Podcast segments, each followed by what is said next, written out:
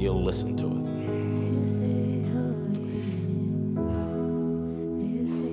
So we are um, we're doing like a short series. I guess in some sense it's a continuation of hot topics because we're speaking this week and next week about the topic of generosity.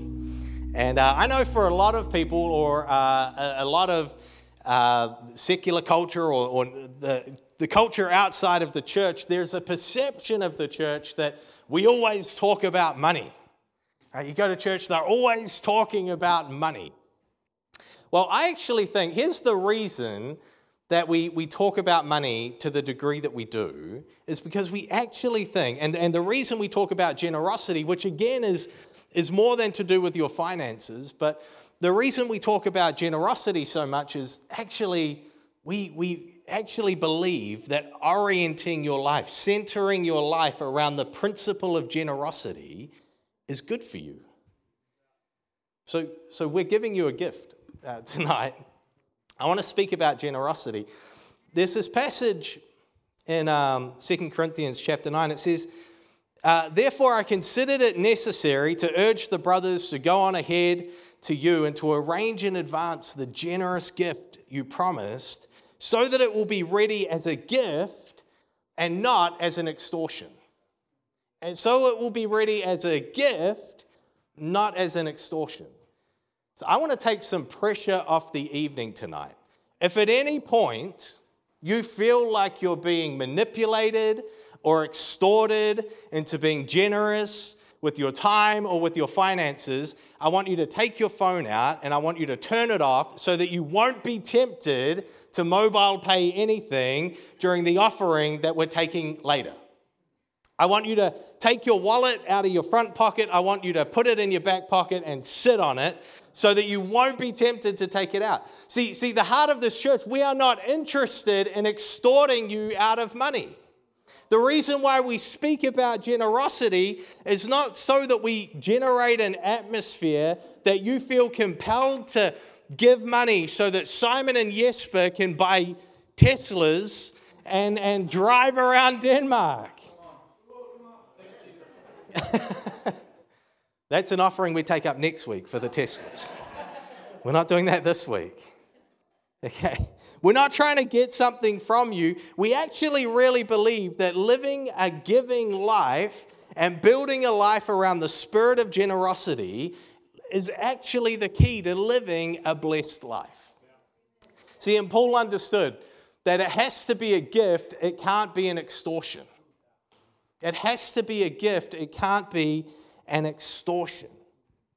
He actually, in, in, the, in the, the letter before this that he sends to the Corinthians, he says this Just as I also try to please everyone in everything, not seeking my own benefit, but the benefit of many so that they may, may be saved. See, Paul understood this principle in his life that his life actually wasn't about him anymore. Right, what's he saying to the Corinthians? He's like, I've centered my life, I've based my entire life around what's going to be to the greatest benefit for many, not for me, but for many. This is, the, this is a picture of a generous life, a life that is centered around how can I take what I have, what, what God has blessed me with, the resources, the time, the talents, the skill, what God has put in me, how can I take that and use it for others? See, Paul had based his entire life around this. I want to say that any, any message about generosity, I mean, it's going to touch on finances, but it, it's actually all about your entire life. And most of us get hung up on finances. That seems like the hard thing. Are there any introverts in, in the room? Don't put your hands up, I know that'll make you uncomfortable. But just give me a, just give me a wink. I see it. I see that wink. I see that wink. Okay, here's the thing. Here, here's the thing. You ask any introvert, what would you rather do? Would you rather be generous with your time and attention in social settings, or would you rather just give a little bit of money? Man, giving finances is the easiest way to be generous. This is the basement level. This is the, the first step in generosity. It's the easiest step to take. You don't have to, you don't have to awkwardly have a conversation with anyone. You don't have to stay longer at a social gathering. You don't have to say yes to that invite to go out. You can just pull out your phone, open up mobile pay, and flip off 50 krona to someone. Easy. Okay? Easy. But I don't know what's happening. But, but see, for Paul, generosity was more than what you do with your wallet, it's what you do with your life. It is a, it's a spirit that inhabits your whole life. And he invites us into it, right? Just as I try to please everyone in everything, not seeking my own benefit, but the benefit of many. He's like, man, I don't want to live my life asking, what can I get out of this? What's going to serve me the best? But, but how can I live my life? How can I orient my life around the principle of loving others, of giving to others? See, generosity is other people focused. It takes my eyes off myself and my own situation and onto what do I have that's going to bless others? What can I do for the sake of other people? Come on, what can I do for the sake of other people? And maybe it is offering to pay for your friend's coffee when you go out. Or, or, but maybe it is actually thinking like, man, I would, there's nothing more that I would rather do tonight than stay at home and watch Queen's Gambit on Netflix. I don't know what else is on Netflix. The Crown. Is that what, is that what the kids are watching nowadays, Adam? There you go. Uh, I would much rather stay home tonight and watch something on Netflix, but actually, I know that you know, I have a friend who could do with a friend right now. And I'm going to get up and I'm going to go and I'm going to spend time with them. Or I'm going to send a text. Or I'm going to agree to use a talent that God has given me in service of someone else because I know that it's going to bless them. Come on, I want to I want to live that kind of life. Don't you? Don't you like being around those kinds of people? Wouldn't it be great to be one of those kinds of people? Right? Not just to receive, but to be the one who, who provides the gift.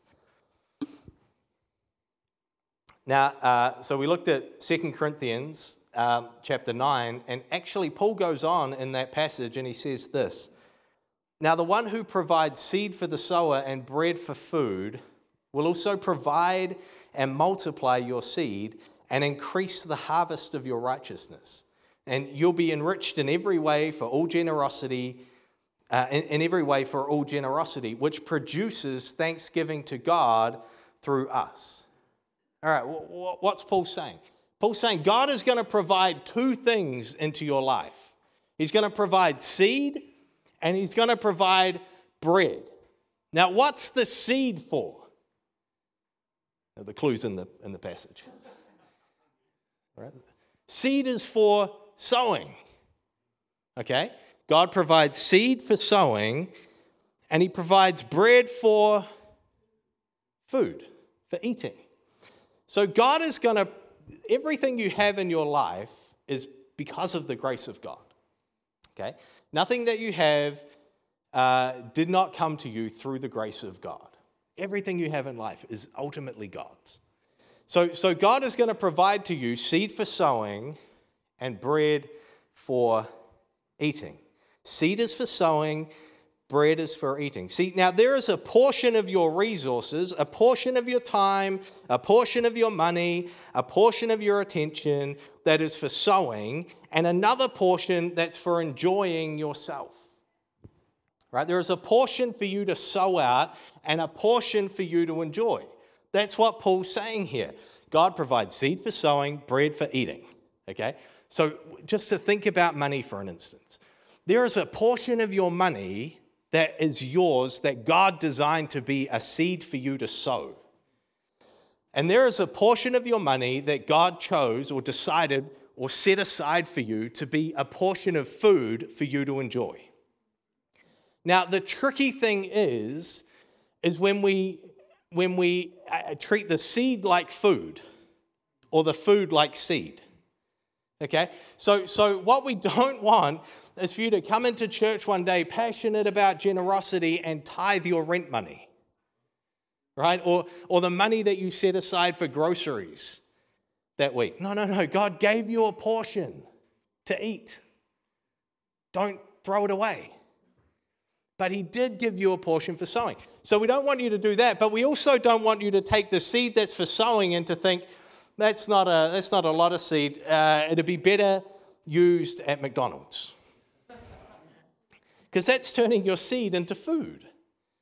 Right? All of us have resources that come from God, some of which is designed to give, to sow, and some of which is designed to be enjoyed or to be used. Okay, and here's the thing.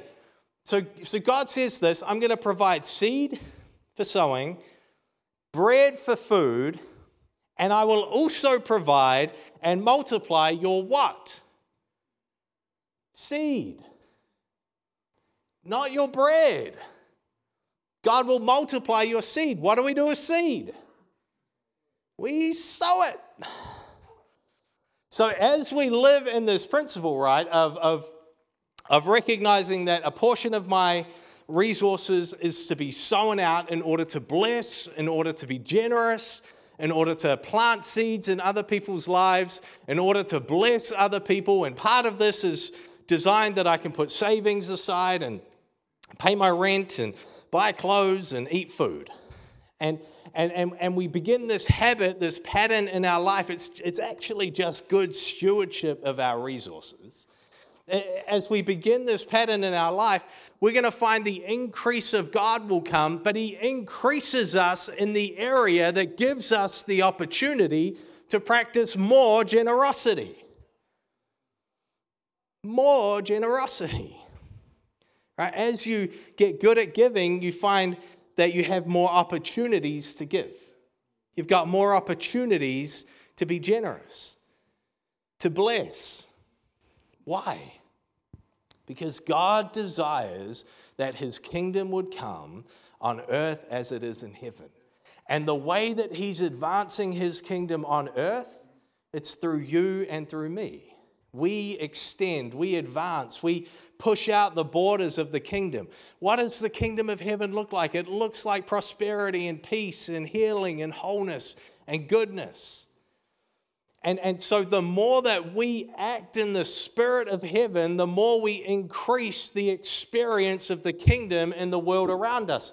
See, God doesn't just want this room to experience the presence of heaven, He wants this community, this city, this nation, this country to experience the kingdom of God. And in order for others to experience the kingdom of God that we've experienced, it can't just come to us and us hold on to it. It has to be able to go through us. And so God knows if he can if he can get something through you, if he can bless you in some way, if he can resource you in some way and you don't grasp and hold on to that resource with a tight fist, but that you treat the seed that God gives you, the portion that God gives you for sowing, you treat that with an open hand and it can flow through into the into the to, to fulfill the purpose the intent the desire that god has for it then what's he going to do? He knows he can trust you and he increases the seed he increases the seed see this is uh, this is really mine and sarah's story uh, we um, yeah, there, there was a point in time in our relationship where we decided to get serious with tithing. Right? We had a casual relationship uh, with tithing up to that point. Uh, we would sometimes remember, and uh, then when we remembered, I don't know if you could technically call what we gave tithing. Uh, we remembered to give something. And, uh, but, but there came a point in our, in our relationship where we decided, we were convicted, we were convinced around this principle of tithing, and then actually the principle of generosity. So, so generosity means to give above what is expected, to give above what is expected. And so tithing is an expected level, and generosity extends that and goes, and goes beyond it. Uh, so, as we began to prioritize giving, we, we actually found that in our life we had enough for everything else as well. So, as, as we would sow seed, God would provide bread. As we sowed seed, God, has, God would provide bread. I mean, there was a point where, I mean, the result of this is we've ended up living a life uh, that is centered around the principle of generosity in a way that we've actually allowed it to determine the, the shape and the direction of our life. And it's taken us into some crazy places, uh, sometimes into some scary places, uh, some places where you, uh, you know, like when you're following the word of God or, or, or a calling from God, you think God might be leading you somewhere and, and He really doesn't show you very far in ahead, so you're sort of walking like this.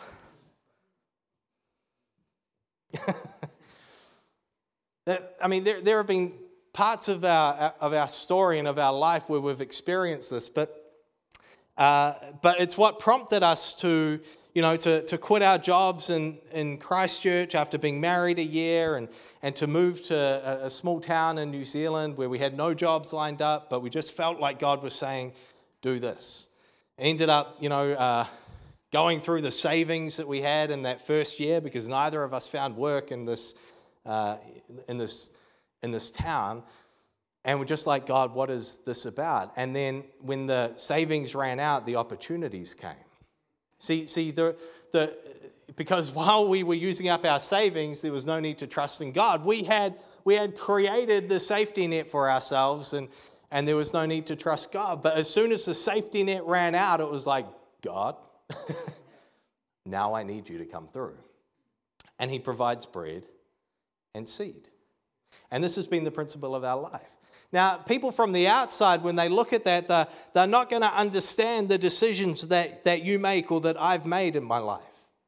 They're going to think it's weird. See, it's meant that, um, you know, so this has been such a conviction of, uh, uh, for us that it, that it defined the orientation of our life. But, but the result of that is there's been a freedom and a purpose and a spirit of generosity that I don't think I would have found without it. See, I don't know what it's like in Denmark, but in New Zealand, there's a, there's a particular sort of cultural dream, the Kiwi dream, which is to, uh, to buy your quarter acre bit of land with a house on it, mortgage yourself up to the eyeballs, probably never pay it off in your lifetime, leave that debt to your kids. Uh, buy a house uh, on, a, on a bit of land that has a space for the kids to run around in, have two kids, a great job, and just sort of maintain that until you die. And it's like this is the idea of like what it is to live a, a full and fulfilled life. And so, so when Sarah and I began to actually get serious around, around this idea of sowing and seed, it, it meant that we made some pretty drastic calls in our life in regards to our finances, but also in regards to our time and our, our, our skills and our talents. But you know, the result of that is I found an incredible freedom and trust. Do you know how you grow in, in, in trust with someone? Is you, you, you have to trust them that first time. But you trust them with a small thing, right? See, I won't, I won't meet a stranger and invite them home to babysit my kids, depending on how the kids have been that day. True story. I get a text tonight. I just left the house to look for my kids because uh, there's a certain point in a small apartment where you have to kick them out of the house before you kick them out the window, right? of the second floor apartment. It's better that they exit via the door than out the lounge window. And so we, we, we found that point and, uh, and we said, go play in the hallway. And, uh, and then I left three hours later to find them thinking, oh boy. And as I leave, I get a text, Mike, can you meet me on the third floor? And I was like, a lol. so I, I went to the third floor and my kids had found uh, polystyrene, you know what they pack, like computer monitors in, in boxes They'd found a delightfully large block of polystyrene which they turned into delightfully small blocks of polystyrene and then proceeded to throw at each other from fourth floor to third floor to second floor. And it looked like I was like, yay, a white Christmas. Why was I telling that story though? Right, I wouldn't meet a stranger and let them babysit my kids. but, uh, but, but honestly, at sort of two o'clock in the afternoon, I would have let anyone. Um, you, you, the way you trust someone, back on topic. the way you trust someone is you have to trust them that first time, but you trust them with something small. And then you begin to see that the person is trustworthy. See, there's no, it's no good coming to church and standing up in worship and crying out, God, I trust you. God, I love you. God, I trust you. If you've never trusted Him with anything. And I just, wow, I just kind of feel like the, there's something of the, the, the presence of God on that. Like, how often do we stand up, we declare God is trustworthy, I trust Him, but we've got no evidence in our life where we've actually trusted Him with anything? We've actually put ourselves out in, a, in, in some capacity and said, God, I'm, I'm being faithful, I'm being obedient to what you've told me to do. I, I could really, I could use this money for something, or I could uh, use this time or this talent, or I'm tired and I need refreshing, but I'm going to choose to answer that feeling that I have within me. And actually trusted that God, the God who provided you with that bit of seed to sow, is the God who also provides you with bread to enjoy. Right? He's not going to ask you to, uh, to throw away your bread, but there is something He's given you to sow. There's seed that He's given you to sow. Don't hold on, hold on to it. You're defeating the purpose of the seed. You're defeating the purpose of the blessing. You're, you're canceling, you're, you're stopping the blessing that you could be. When I reckon so many of us, especially if you're a student in the room, think that, that what we have is insignificant and actually won't make a difference. But you know, you know how you get increase on your seed? You sow it, and then you harvest it, and you have more seed to sow, and then harvest, and sow, and then harvest. So, uh, yeah, man, I, it just seemed all I've got is five krona. That is, that's literally the, the only thing I could spare, or that's 10% of my income this month. Yeah, so sow it. Even if it seems insignificant. Even if it seems insignificant, God provides seed for the sower, bread for food, and He increases your seed. Be faithful with the five krona and see God pour more seed into your life. See, there's actually a principle. Because I think what we end up doing is we take what is obviously not enough and we waste it. Uh, this, this 50 krona is not going to do anything. They need 3 million for the church building.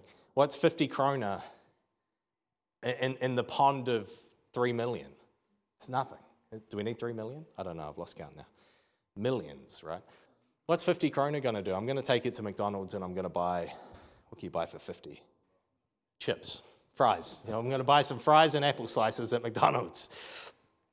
Right? We, so we take what's obviously not enough and we waste it. But, but here's the key here's the biblical principle. All throughout the Gospels, Jesus takes what is obviously not enough and he blesses it, and it brings increase, and it results in, uh, in fulfilling desires and meeting needs and going above and beyond what was required. So, the, I mean, the classic story in John chapter 6, it's way too small. Uh, so when Jesus looked up and he noticed a huge crowd coming towards him, he asked Philip, Where will we buy bread so that these people can eat? And he asked this to test them. Jesus was tricky like that, for he himself knew what he was going to do. Tricky Jesus.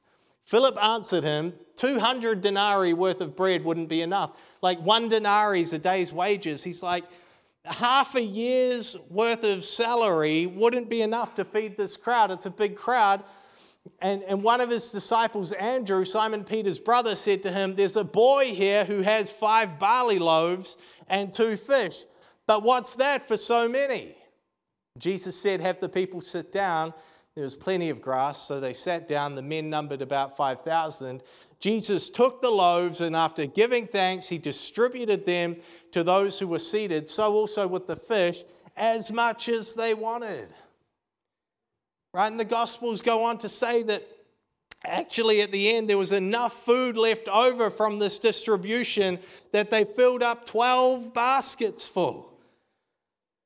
Come on, we take what's a little and we think, man, this will never make a difference. This will never meet the need. This is so much less than what's required. But, but the great news is, is we serve a supernatural God, a God who's involved, who pursues us, who wants to see the desires of our hearts and the vision and the dream that He's put within us. He wants to see it come to pass. And so he knows that we're not enough for the task. He knows that what you have and what I have isn't enough to do what needs to be done. But when we faithfully bring what he has put within us and we present it to him like a kid presenting their drawing that they made at school, right? The best we can produce. We think we're drawing artwork. We think we're we, we think we're incredible right? Just like your four year old when he comes home from school with this great picture he drew. So proud of it. And you look at it and say, it's great. Whatever it is, it's tremendous. Right? This is us and God. We bring what we have. Trust me, even if you had millions of krona to bring, it's still like bringing a kid's drawing to the all powerful, transcendent creator of the universe. So, whether it's a million or whether it's five krona, it isn't enough to accomplish God dreams. And so, God has given you something to sow, no matter how big or how little it is. He can take it if you're faithful, if you're obedient, He can take it and He can bring the increase.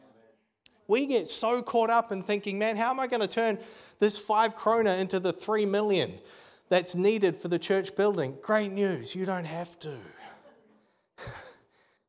like, take a breath, relax. You don't have to do it. That's, that's on God. he can figure it out. You just have to be faithful. We just have to be obedient. Come on, I reckon that this principle, maybe the keyboardist wants to come up. Oh, the keyboardist has a name. The name is Deanna. Hi, Deanna.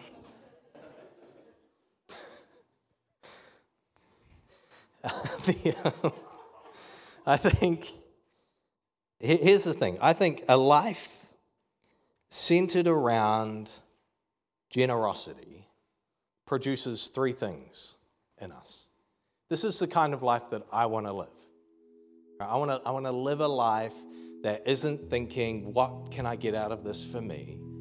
But how can what I have be of the most benefit to many? Paul actually says the result of that is it can lead to salvation people encountering, encountering the grace and generosity of God through my generosity. That's what I want to see happen.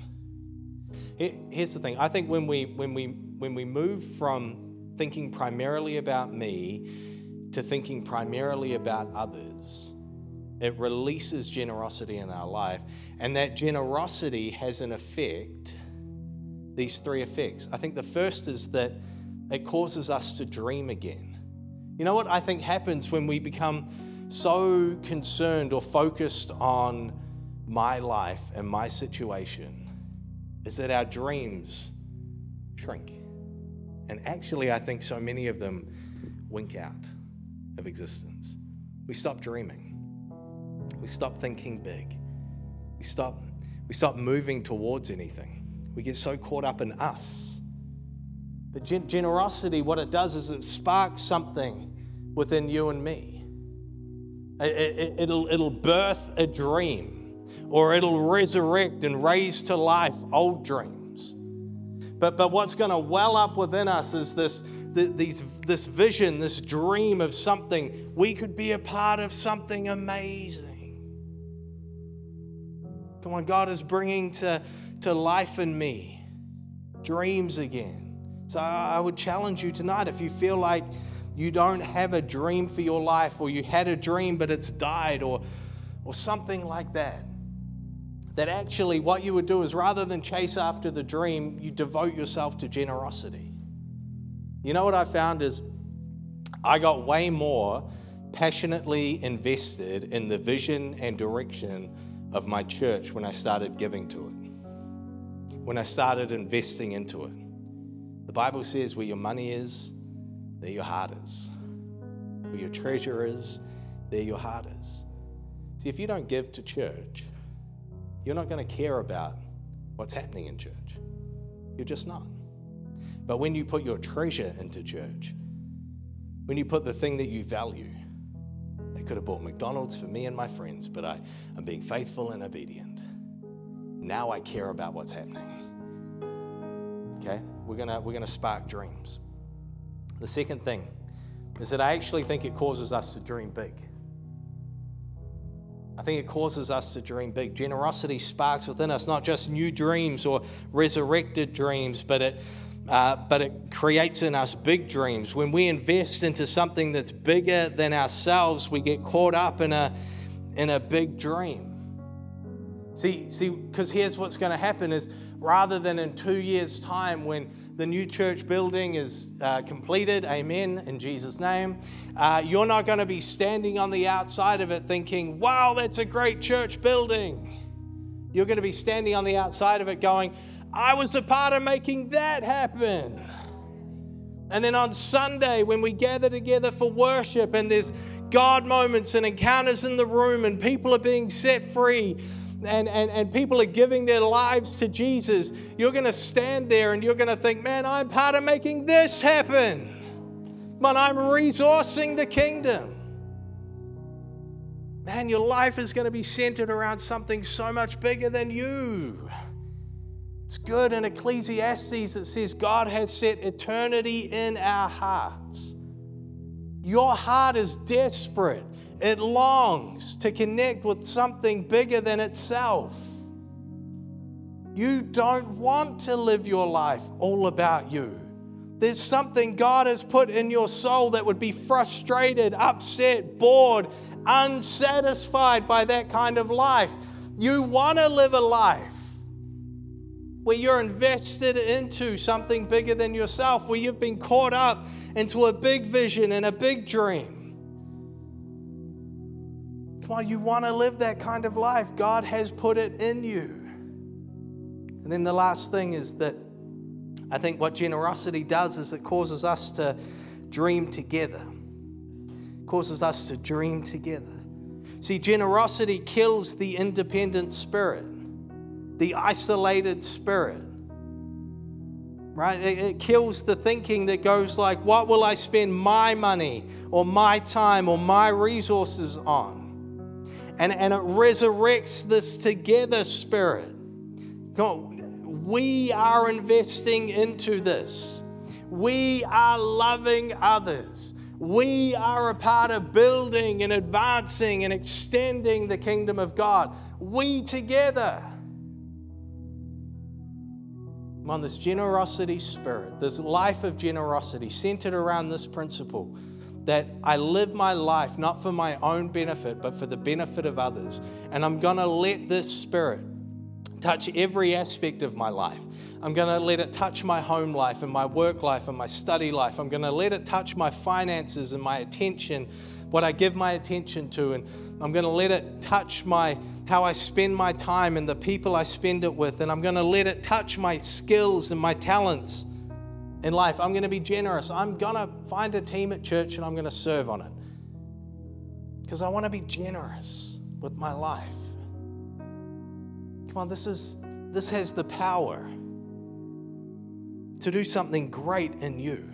See, the reason we preach about generosity, I want you to live a blessed life. And all I can do is come to you with my experience of what it was to, to step into this principle and to take it seriously and the joy ride it has produced in my life. I'm not preaching this message to get anything from you. I'm really not. Yes, but might have been this morning. but I'm not.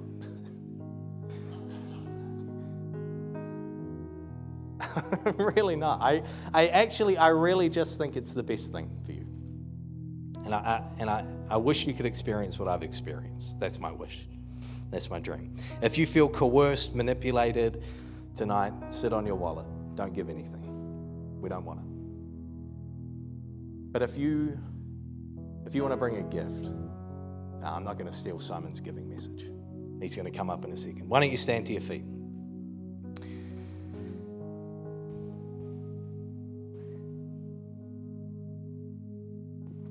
What I want to do is something we do every every time we gather is we want to give people the opportunity to respond to the gospel message. The gospel message is that God was so generous to us that he sent his son. He so loved us that he sent his son so that we wouldn't have to die, but we could be reconciled into relationship and into life with God the Father. See, the thing that had got in the way, the thing that had distorted and disrupted that relationship is sin. Sin is simply falling short of the glory of God. It's a, it's a power that has gone out into all the world and corrupted our relationship with God, our relationship with each other. It's corrupted our relationship with ourselves. We have distorted relationships. And Jesus came to restore us into who we were meant to be and to restore our relationship with God that we could once again be in relationship with Him in connection with our Creator. And so he goes to the cross and he's crucified. And the great news is, is that on the third day, he didn't stay crucified, but was raised to life, victorious over death, victorious over sin. He now sits at the right hand of the Father on his throne, ruling over his creation, standing and speaking to the Father on our behalf. And today there's an invitation. It says in the Bible, all you have to do in order to be saved is to believe in your heart and confess with your mouth that Christ is Lord, that He is King.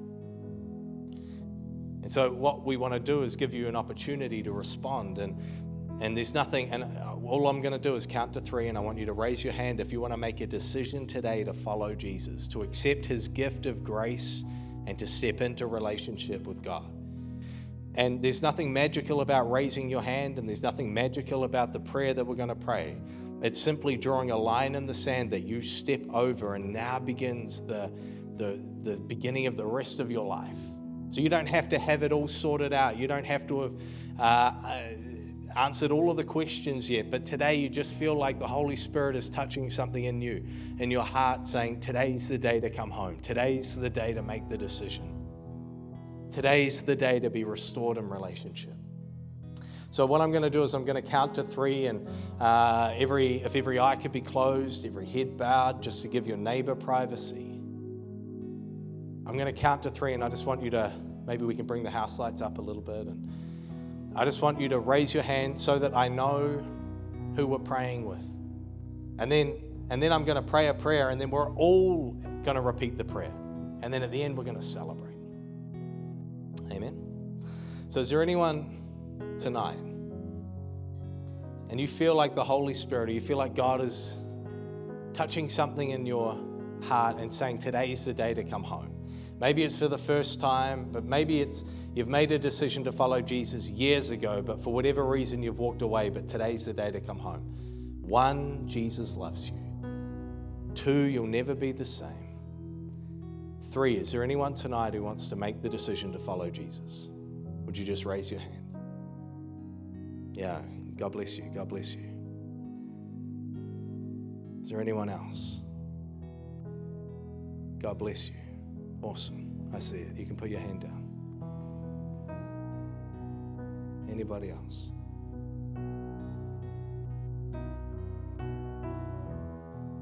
That's great. Fantastic.